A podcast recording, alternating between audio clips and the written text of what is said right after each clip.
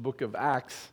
Uh, we actually passed the halfway point a couple weeks ago now, so we are in Acts 16 this morning, making our way through. This summer, we'll actually pick up some speed and we'll be tackling some larger chunks of scripture. So I suspect the second half will not last as long as the first. But nevertheless, this morning we're in Acts chapter 16, preaching through the Word of God verse by verse because we want the Word of God to set the agenda. Let me pray and then we'll get to it. Uh, Father, we thank you for the opportunity to gather together today as the church. We know that this is not a privilege we should take lightly. As we've been reminded even in the last couple of months, turmoil in the world is more present than we know. There's no guarantee that we would be able to do this every Sunday, but we're grateful that we can today. And so, Father, we're thankful that we can gather here in peace today, and we can have an expectation that as we're gathered, we will be able to freely proclaim the good news of Jesus Christ. And we pray that's exactly what would happen today that as we open your word, that we would be faithful as a church to point to you. Lord, we pray that you would work through the preaching of your word today. We pause here and we pray because we know that for that to happen, it will be your work. It's not any preparation I've done or any preparation those who are listening have done. It is a work of your spirit for your word to land with a punch. And so we pray that today that's exactly what would happen, that your spirit would be at work and that you would do something spectacular in us today. Oh Lord, please be gracious to us. It's in Christ's name we pray all this. Amen. Well, for the better part of my first 19 years, I chased after everything I was supposed to chase after. Or more accurately, I chased after everything that I thought I was supposed to chase after. I pursued popularity, success in sports, relationships, academic achievements, leadership positions.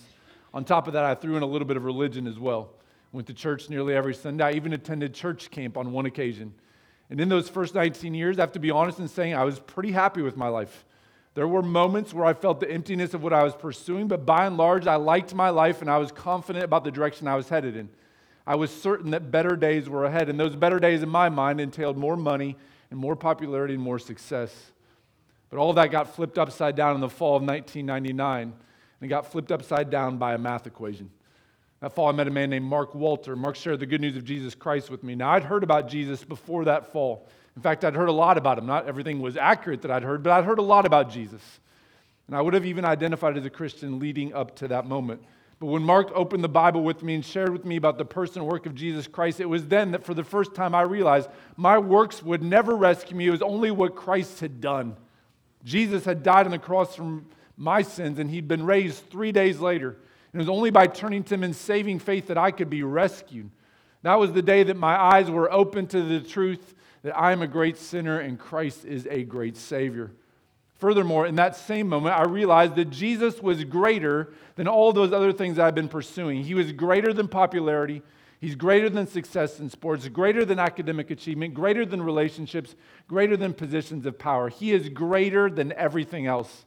And that's what I mean when I say a math equation turned my life upside down. In elementary school, you learn about greater than, less than math equations. Eight is greater than five, 12 is less than 17.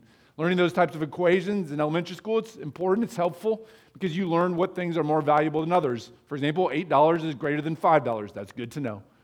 But the one equation that matters most, and I know it's probably not technically a math equation, but it is an equation nonetheless, is the equation of what is greater than everything else.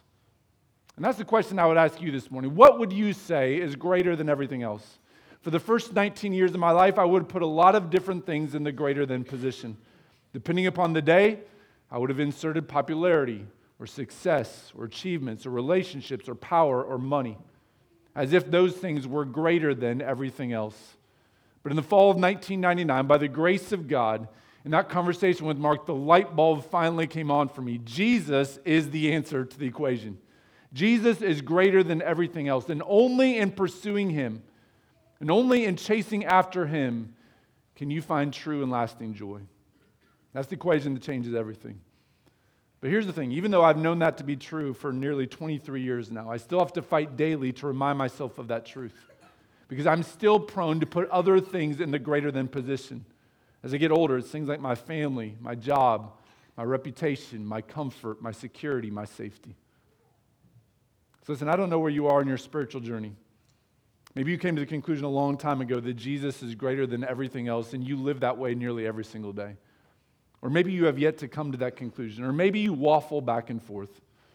Whatever the case is, here's what I want to remind you of this morning Jesus is greater than everything else. And we're reminded of that again and again in our passage today. So I said, let's get to it. My prayer this morning is that we would leave here thoroughly convinced that Jesus is better. So if you would, please stand now. Acts 16, verses 16 to 40. Standing is just a simple way we can remind ourselves that we are reading the Word of God, and as such, it is due our reverence. So you can follow along as I read. The words will be on the screen. You can follow along in your own Bible if you want, or on your phones. But let's read starting here in Acts 16, verse 16. The Word of God says this As we were going to the place of prayer, we were met by a slave girl who had a spirit of divination and brought her owners much gain by fortune telling. She followed Paul and us, crying out, These men are servants of the Most High God, who proclaim to you the way of salvation. And this she kept doing for many days. Paul, having become greatly annoyed, turned and said to this, excuse me, turned and said to the Spirit, I command you in the name of Jesus Christ to come out of her. And it came out that very hour. But when her owners saw that their hope of gain was gone, they seized Paul and Silas and dragged them into the marketplace before the rulers. And when they brought them to the magistrates, they said, These men are Jews, and they are disturbing our city. They advocate customs that are not lawful for us as Romans to accept or practice. The crowd joined in attacking them, and the magistrates tore the garments off them and gave orders to beat them with rods. When they'd inflicted many blows upon them, they threw them into prison, ordering the jailer to keep them safely. Having received this order, he put them into the inner prison and fastened their feet in the stocks. About midnight, Paul and Silas were praying and singing hymns to God, and the prisoners were listening to them. And suddenly there was a great earthquake. So the foundations of the prisons were shaken. And immediately all the doors were open and everyone's bonds were unfastened. When the jailer woke and saw that the prison doors were open, he drew his sword and was about to kill himself, supposing that the prisoners had escaped. But Paul cried with a loud voice, Do not harm yourself, for we are all here. And the jailer called for lights and rushed in, and trembling with fear, he fell down before Paul and Silas. Then he brought them out and said, Sirs, what must I do to be saved? And they said, Believe in the Lord Jesus, and you will be saved, you and your household. And they spoke the word of the Lord to him and to all who were in his house. And he took them the same hour of the night and washed their wounds. And he was baptized at once, he and all his family. Then he brought them up into his house and set food before them. And he rejoiced along with his entire household that he had believed in God. But when it was day, the magistrates sent the police, saying, Let those men go. And the jailer reported these words to Paul, saying, The magistrates have sent to let you go. Therefore, come out now and go in peace. But Paul said to them, They have beaten us publicly, uncondemned, men who are Roman citizens, and have thrown us into prison. And do they now throw us out secretly? No, let them come themselves and take us out. The police reported these words to the magistrates, and they were afraid when they heard that they were Roman citizens. So they came and apologized to them. And they took them out and asked them to leave the city. So they went out of the prison and visited Lydia. And when they'd seen the brothers, they encouraged them and departed. It's the word of God. You may be seated. So if you're looking for a passage that has a bit of everything in it, this is your passage. There's the casting out of a demonic spirit, a severe beating, a miraculous earthquake, a non escape from prison, a near suicide, a dramatic conversion, and a confrontation with government officials. If you had a bingo card of exciting things that happened in the book of Acts, this passage alone would check off a lot of spots on the bingo card. But listen, as much as I appreciate the dramatic action that we read about here in Acts 16, I'm convinced that the dramatic action is pointing us in one direction, and is pointing us to the supremacy of Jesus Christ. Or again, to say another way using our math terminology, this passage is pointing us to the reality that Jesus is greater than everything else. And both the events that take place in this passage and in the decisions that are made, the surpassing greatness of Jesus Christ and the surpassing greatness of knowing Jesus Christ are seen in a multitude of ways here. More specifically, I would make the argument this morning that the supremacy of Christ is seen in at least six different areas in this passage here in Acts 16. So let's just walk through them, starting with the first. Jesus is greater than the spiritual forces of darkness. Look at verses 16 to 18 again. As we were going to the place of prayer, we were met by a slave girl who had a spirit of divination and brought her owners much gain by fortune telling. She followed Paul and us, crying out, These men are servants of the Most High God who proclaim to you the way of salvation. And this she kept doing for many days. Paul, having become greatly annoyed, turned and said to the Spirit, I command you in the name of Jesus to come out of her. And it came out that very hour. Now, because we live in a secular culture that's largely driven by reason and logic, we tend to discount the spiritual nature of the world. We act as if demons and spiritual forces simply don't exist.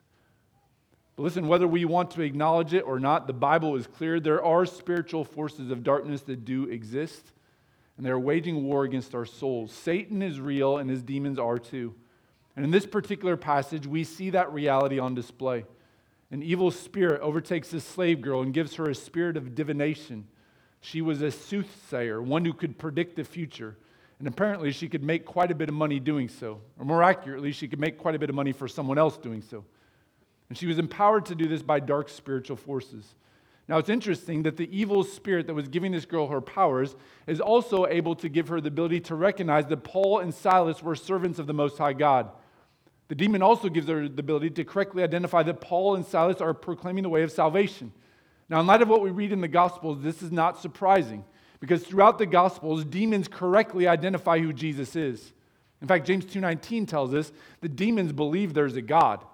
But implied in that James 2 passage is they shudder at that reality because they refuse to submit to his authority. So it's not surprising here in Acts 16 that the demon gives this girl the ability to rightly identify who the disciples are and what they're doing. Demons are not ignorant about Jesus or about what his servants are up to. It's just that they despise Jesus and his servants, which inevitably leads to confrontation. And that's what we see here in Acts 16. After being followed for many days by the demon possessed girl, Paul becomes greatly annoyed. In one way or another, the demon possessed girl was becoming a distraction to their gospel ministry. And so, in the name of Jesus Christ, Paul commands this evil spirit to come out. And as verse 18 informs us, the spirit comes out of the girl that very hour. And in that act, we are reminded of something very clearly Jesus is, in fact, greater than the spiritual forces of darkness. Understand this. It wasn't that Paul said something magical in verse 18. He didn't have a magical formula to cast out demons here. Rather, what happened is that Paul relied on the Spirit of God. And in the name of Jesus Christ, he commanded the demon to come out. In other words, what we're saying is this it wasn't that Paul rescued this girl from her demon oppression, it was the powerful working of Christ that rescued her. And in that is a great encouragement for us. Spiritual forces of darkness may be real, but Jesus is greater than those spiritual forces of darkness. A few weeks back, a couple stopped by the church. Never seen him before, haven't seen him since. After talking with them for about 30 seconds, it was obvious they were convinced their house was haunted by a ghost and they wanted me to do something about it. I think they're expecting me to go over to their house and perform some sort of ghost exorcism ceremony. Now, here's the thing I don't have a playbook as a pastor to know what to do in that situation. I don't have a book where I can turn to page 23 and says, okay, if someone comes in saying their house is haunted by a ghost, do this. I don't have that book. So in that moment, I just prayed, okay, God, please give me wisdom here. I don't know what to do. And so in the end, what I told him is this I said, listen, I don't know what's going on in your house. Maybe it's just the wind. Maybe there's a raccoon in your attic. I don't know. But I do know the spiritual forces of darkness are real, and it's possible there's something going on in your house. I, I don't know. And if that's the case, the only way that will be overcome, if there is a spiritual force of darkness, is through the power of Jesus Christ. Because he alone has authority over all spiritual forces of darkness. And so I encourage them what you need to do is not perform some elaborate ceremony. You need to pray and ask God for help. And then I shared the good news of Christ with them. I shared the gospel with them that Christ triumphed over the spiritual forces of darkness on the cross. And then I prayed and asked God that in the name of Jesus, He would drive out whatever evil force there was, if there was one. And then when that happened, I prayed that the couple would then turn to Jesus in saving faith, having seen His power. That was my prayer. Now, I don't know if that was the right way to handle the situation or not. Maybe you're very experienced in those situations and you would say, You should have done this. You might be right. I don't know. What I do know is this Spiritual forces of darkness are real. So it's possible there was something going on. But what I also know, and this is the more important piece, is that Jesus is greater than the spiritual forces of darkness. And that's the reality that they needed to hear about that day more than anything else. They needed to hear about Christ's supremacy. Listen, this is a truth we need to remember also. If we're honest, sometimes it's a little bit scary to think about spiritual forces of darkness. In fact, I would guess some of you in this room probably don't like that we're talking about the topic this morning. But here's the reality the one who's in us, if we are followers of Christ, Christ is in us. The one who's in us, Jesus, is greater than the one who's in the world, Satan. So we don't have to be afraid. Jesus is greater than the spiritual forces of darkness. Now, as it turns out, Jesus' supremacy over the spiritual forces of darkness causes some problems in this passage. And that brings us to the second area where we see the supremacy of Christ in Acts 16. And the second area is simply this Jesus is greater than money. Now, there's something ugly that happens in Acts 16. A young girl is set free from her demon oppression, and rather than everyone rejoicing, there are some who are angered. And to understand why they're angered, we need to go back again to verse 16. Again, look at the way the passage begins in verse 16. As we were going to the place of prayer, we were met by a slave girl who had a spirit of divination and brought her owners much gain by fortune telling. So the slave owners' girls were becoming rich because of her ability that had been given to her by an evil spirit. And so the fact that the evil spirit is driven out and the fact that they're making money because of this evil spirit explains, the, explains why they respond the way they do in verses 18 to 21. Verse 18 again. And this she kept doing for many days. Paul, having become greatly annoyed, turned and said to the Spirit, I command you in the name of Jesus Christ to come out of her. And it came out that very hour. But when her owners saw that their hope of gain was gone, they seized Paul and Silas and dragged them into the marketplace before the rulers. And when they brought them to the magistrates, they said, These men are Jews and they are disturbing our city. They advocate customs that are not lawful for us as Romans to accept or practice.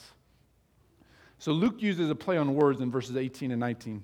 In verse 18, he talks about the demon coming out of the girl. In verse 19, he talks about the hope of gain leaving the owners. In the Greek, the verb that's used in both of those sentences is the same. Essentially, Luke says this when the demon went out, the hope of money went out too. And this is what makes the owners so upset. Rather than being concerned about their own salvation and considering the words that Paul and Silas were proclaiming, or for that matter, rather than being, than being concerned about the welfare of this slave girl, instead they're only concerned about one thing the bottom line. Now, the slave owners bring the case to the magistrates under the guise that Paul and Silas are disturbing the peace and they're advocating customs that went against Roman law. But Luke's language would indicate that those charges were nothing but a smokescreen the real issue and the real reason why the slave owners dragged Paul and Silas to the magistrates is because their golden goose has been cooked. Right? They loved money more than they loved truth. They loved money more than they loved others. And so when their hope of gain was taken, this is what infuriates them. And in their actions, I think we're reminded clearly of something Jesus taught. No one can serve two masters. You cannot serve both God and money. And unfortunately for the slave owners, they chose money. But I wonder, I wonder how many of us would have made the same choice. Imagine this scenario with me. Let's say that we're five or 10 years down the road. We'll just say it's 2032, and the cultural pressure on Christians has only increased in the next 10 years. And 2032 has gotten to the point where if you belong to a church that actually teach, teaches what the Bible says about sexuality or marriage or gender or other cultural hot button issues, you are no longer welcome in the secular work world. On top of that, if you're willing to hold to what the Bible teaches on those issues and you're willing to proclaim them in the public space, you are also no longer welcome. In other words, what I'm saying is this getting employed or staying employed in 2032 is really difficult if you belong to a Bible believing church or if you hold to the Bible beliefs in the public square. So, given that scenario, my question is what would you do? Would you stay with the church that holds fast to what the Bible teaches? Would you stick with your biblical convictions in the public square? Or would you leave for a church that is not quite as controversial? And maybe you could just go under the radar. Or maybe would you even begin to deny what you thought the Bible once taught just so you can hold on to your job? I think it's easy for us to be critical of the slave owners here, and they deserve our criticism. But I wonder how many of us would act differently if we were in the same situation. If our livelihood was being threatened, would we be more concerned about our livelihood than we would be with the truth or with others? In fact, I wonder how many of us, even now, have compromised our Christian beliefs simply because of the love of money.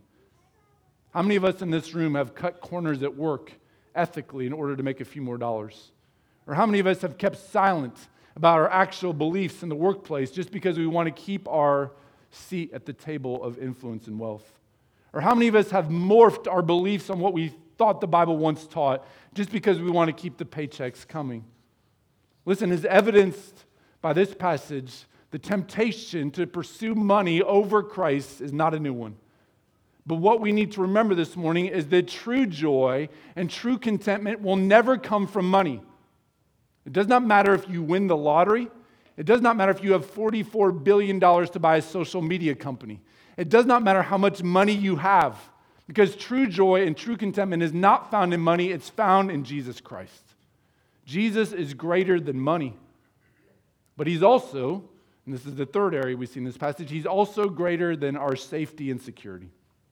Now, after the slave owners accused Paul and Silas of disturbing the peace and advocating customs that were against Roman law, things get pretty ugly pretty quickly for Paul and Silas.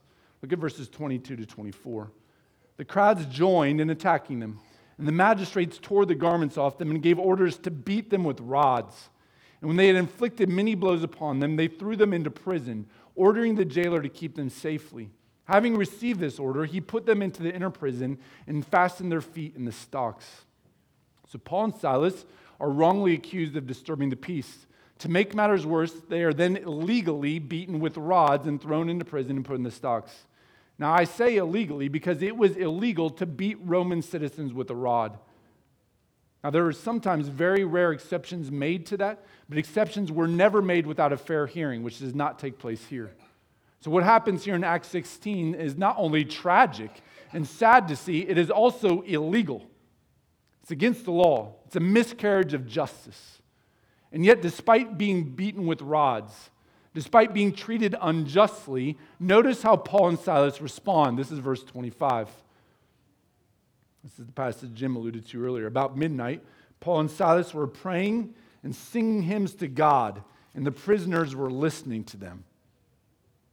Now, here's the thing if you were beaten with rods and you were unjustly thrown in prison and accused of something that you didn't do, how would you respond? Would you respond with joy and worship?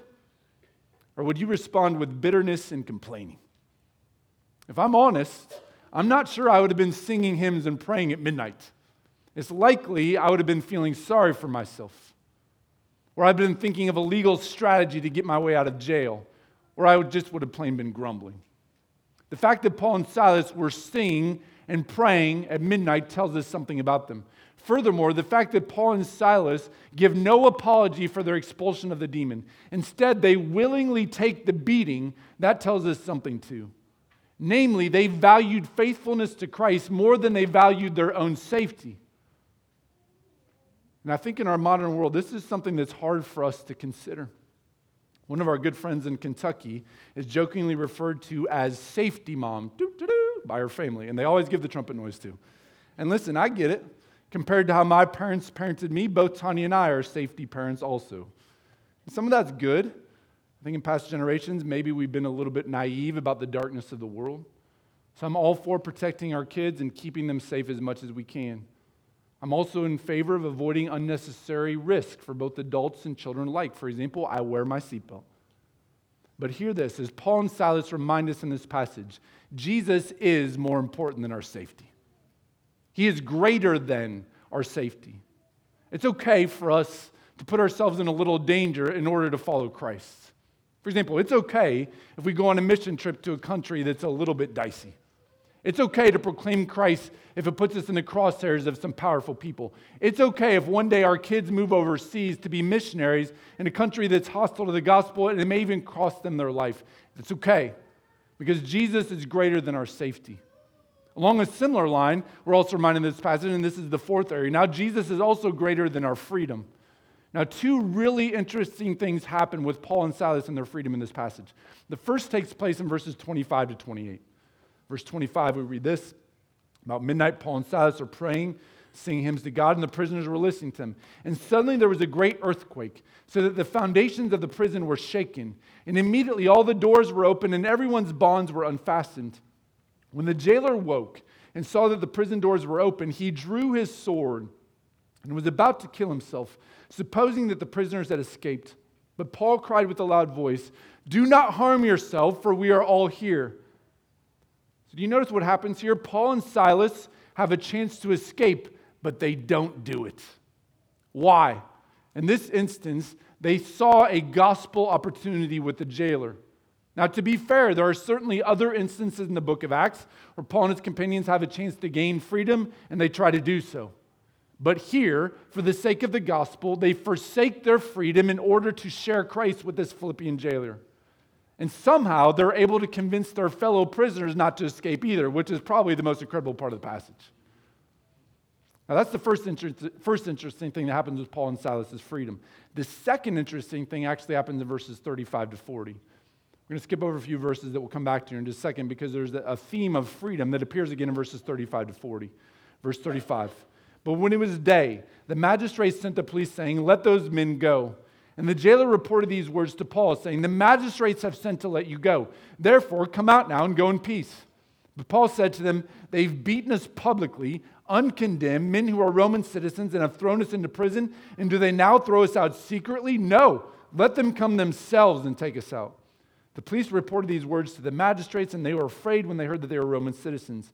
So they came and apologized to them. And they took them out and asked them to leave the city. So they went out of the prison and visited Lydia, and when they'd seen the brothers, they encouraged them and departed.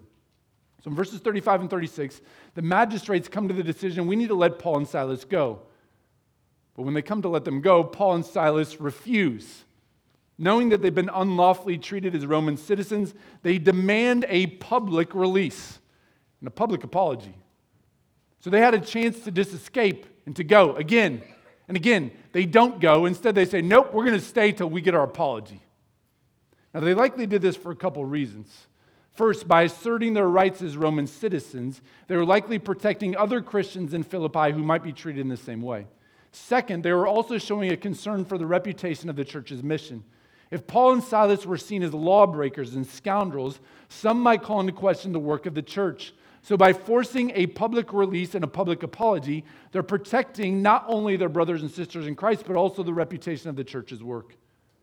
Be that as it may, the point is, in both the first instance, when they don't leave jail, and the second instance, when they refuse to be released, Paul and Silas clearly valued their clearly valued Christ more than their freedom, which again raises the question would we do the same? If you had to choose between going to jail or being faithful to Christ, which would you choose? Now, it's one thing to say you value Christ more than your freedom. But when the prospect of actually being thrown into jail and being put in a cell with a guy named Brutus becomes reality, then you start to realize, okay, this might be a little scary. Right? Listen, all of us would say, oh, yeah, Jesus is more important than freedom. But when it comes down to it, would we really be willing to go to jail and stay in jail if it meant being faithful to Christ? For Paul and Silas, the answer is yes. Yes, we will. We will go to jail and we will stay there if we have to because Christ matters more. And listen, that's the encouragement of this passage that Jesus is better than even our freedom. It's better to be imprisoned for Christ and for the cause of Christ than to be a slave to our own selfish desires. Jesus is greater than freedom. But fifth, we also see this Jesus is greater than our sin verses 27 to 31. Verse 27. When the jailer woke and saw that the prison doors were open, he drew his sword and was about to kill himself, supposing that the prisoners had escaped. But Paul cried with a loud voice, Do not harm yourself, for we are all here. And the jailer called for lights and rushed in, and trembling with fear, he fell down before Paul and Silas. Then he brought them out and said, Sirs, what must I do to be saved? And they said, Believe in the Lord Jesus, and you will be saved, you and your household. So in verse 27, the Philippian jailer is about to kill himself. Under Roman law, a jailer would be held responsible up to the penalty of death if prisoners escaped under his watch. So, given the earthquake and the fact that the jail has now been set free, or people, the prisoners have been set free, the prison or the prison guard assumes that they've all escaped. And so, in his mind, the noble course of action is, I just need to take my own life. But Paul intervenes and he assures the jailer, No, we're all still here. It's in this moment that the jailer is deeply moved. Perhaps he'd been listening to Paul and Silas sing hymns and pray, and something about their praying and singing got his attention. Or maybe the earthquake had alerted, to, alerted him to the fact that God is doing something here. But either way, God clearly opens his eyes, and in this moment, he asks the question Sirs, what must I do to be saved? Now, maybe this is obvious, but let me go ahead and say this on the record. This is a really important question. In fact, this question, I would argue, is at the heart of every religion in the world. What must I do to be right with God? What must I do to experience life eternally? What must I do to be saved? Now, to oversimplify things, I would say this every other religion in the world except Christianity answers that question by saying, You must do good things. You must be a good person to be right with God. You must be religious to have eternal life. You must perform religious deeds in order to be saved. But that is not the message of Christianity. The message of Christianity is not that you must do something, but rather that Christ has done something. Listen again to the response of Paul and Silas in verse 31. And they said, Believe in the Lord Jesus, and you will be saved, you and your household. Believe in the Lord Jesus, and you'll be saved. Not be a good person, you'll be saved. Not be more religious, and you'll be saved. Not be circumcised or be baptized, then you can be saved. No, believe in the Lord Jesus and you will be saved. And the offer is not just for you, it's for your household too. It's for anyone who will believe in Jesus Christ. Hear this our works can never overcome the debt of sin that we owe. Our religion will never be enough to save us from the penalty of our sin. But Jesus is greater than our sin. Because on the cross, he defeated sin. He canceled the record of death that stood against us. He nailed it to the cross so that we bear it no more. Three days later, he rose from the dead, conquering death. And if anyone comes to him in saving faith, they can be saved because Jesus is greater than our sin. He conquered our sin, He paid the punishment we deserve to pay. But lastly, in terms of areas in this passage, we see the supremacy of Christ. We see one last one, and that's this Jesus is greater than cultural barriers. Look at what happens immediately after Paul and Silas share the good news with the jailer, verses 32 to 34. Verse 32. And they spoke the word of the Lord to him and to all were in his house. And he took them the same hour of the night and washed their wounds. And he was baptized at once, he and all his family. Then he brought them up into his house and set food before them. And he rejoiced along with his entire household that he had believed in God. Now, if ever there was a picture of the gospel crossing barriers, surely it's this one a Roman jailer washing the wounds of his Jewish Christian prisoners and then afterwards, sharing a meal around his family table. The same jailer that had put their feet in the stock not all that long ago, in fact, maybe that same day, is now the one tending to their wounds and sharing a meal with them.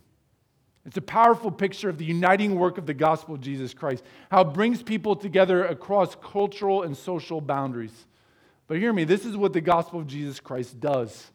Think about the people that are impacted most by the gospel in Acts 15. The wealthy businesswoman Lydia, who we looked at last week, she comes to faith in Christ. The demon possessed slave girl set free from her oppression. The Roman jailer hearing the good news about Jesus and coming to saving faith. As Bible scholar John Stott points out, there are few people more diverse ethnically, socially, psychologically, and culturally than Lydia, the slave girl, and the jailer. And yet, Paul engaged all of them with the gospel that was intended for all. Now, listen, I understand in the last couple of years we've been having a lot of conversations in our culture about what divides us culturally, racially, socioeconomically, and those discussions are probably much needed. But in light of some of the unhealthy directions that those conversations have gone, even in the church, let us never forget this one thing. The gospel of Jesus Christ is the one thing that you can unite people across all barriers. Because Jesus is greater than our cultural barriers. As evidenced by the jailer's table, Jesus brings people together who otherwise would have nothing in common. And praise God that he does. So let's be clear here. Jesus is greater than the spiritual forces of darkness. He's greater than money. He's greater than safety and security. He's greater than our freedom. He's greater than our sin. He's greater than cultural barriers. Or perhaps to say it more simply, Jesus is greater. He's greater than anything this world can offer. He's greater than everything else. But here's the one question that remains this morning Do we actually believe that equation is true? Now, it's one thing to say we believe Jesus is greater, but do we actually believe that? And are we actually living like that's true? Now, here's the trick in asking those questions. Most of us know the answer should be yes. So we kind of give ourselves a pass and assume our answer is yes, because if we're honest, asking the question is kind of hard. But I don't want to assume that just because we know the answer should be yes, that means the answer is yes. So let me just give you a few questions to evaluate your own life in terms of whether you're actually living as if Jesus is greater. So, one evaluative question is this Would your family say that you live like Jesus is greater than everything else? Parents, let me ask it this way. If I were to pull your kids aside and ask them, What are your mom and dad most passionate about? What would be their answer? By the way, let's assume in that scenario they have to tell the truth, right? They don't have to give me an answer because I'm the pastor. Oh, Jesus. No, they have to tell the truth. Let's just imagine there's a scenario where some madman is holding a gun to their head and saying, What are your parents most passionate about? Now, that would be a really crazy madman, right? But if they're doing that and they had to give the one answer that could rescue them, what are they most passionate about? What would they say? And by the way, what you say you're most passionate about and what you're actually most passionate about, usually your kids know. They know what you're most passionate about. So, what would they say you're most passionate about? Teenagers, let me flip the equation on you for a second. If your parents had to tell the truth about you and what you're most passionate about, what would they say about you? Are you most passionate about Christ, or if you're honest, is it something else? Here's the thing it's easy to give lip service to Christ, especially on Sunday mornings. But at the end of the day, your family usually knows what you're most passionate about because they see how you actually live. So that's one evaluative question. Here's the second Would your non believing friends and acquaintances say that you live like Jesus is greater than everything else? Again, it's one thing to talk about Jesus on Sunday or Wednesday, but if I were to pull your coworkers and ask them, well, what are they most passionate about? Or if I were to ask your classmates, if you're in school, what is this person most passionate about? Again, what would they say? Do they know you're most passionate about Christ? Is it obvious by the way you live that Jesus is your one consuming obsession? Or would they say, well, you know, I don't know. I mean, they, they say they're a Christian, but really they seem more passionate about this. One last evaluative question. If you're honest about your own heart, would you say that Christ is your greatest passion? When you lie in bed at night, what do you think about most? When you daydream during sermons, I'm just saying this theoretically, I'm sure you never do this. But if you daydream during sermons, where does your mind tend to drift? What gets you most excited in life? What is it that you find yourself talking about the most? I would suspect that those things would indicate what you're actually most passionate about. Are you actually most passionate about Christ? Or if you're honest, is it something else? Now, listen, if the answer is, I, I don't know if it is Christ, here's the good news it's not too late to flip the equation. In fact, I'm convinced the more we study about Jesus and the Word, the more we read passages like this one, the more we talk about Christ with others, the more we pray for the Spirit to give us a greater love for Christ, the more we see Christ at work in our own life. I'm convinced that as those things happen, we will increasingly agree with the most important equation there ever has been that Jesus is greater than everything else. It's not too late to flip the equation. Church, I know it's easy to pursue other things. I did it for the first 19 years of my life, and I can definitely slip back into that mode on more occasions than I'm willing to admit.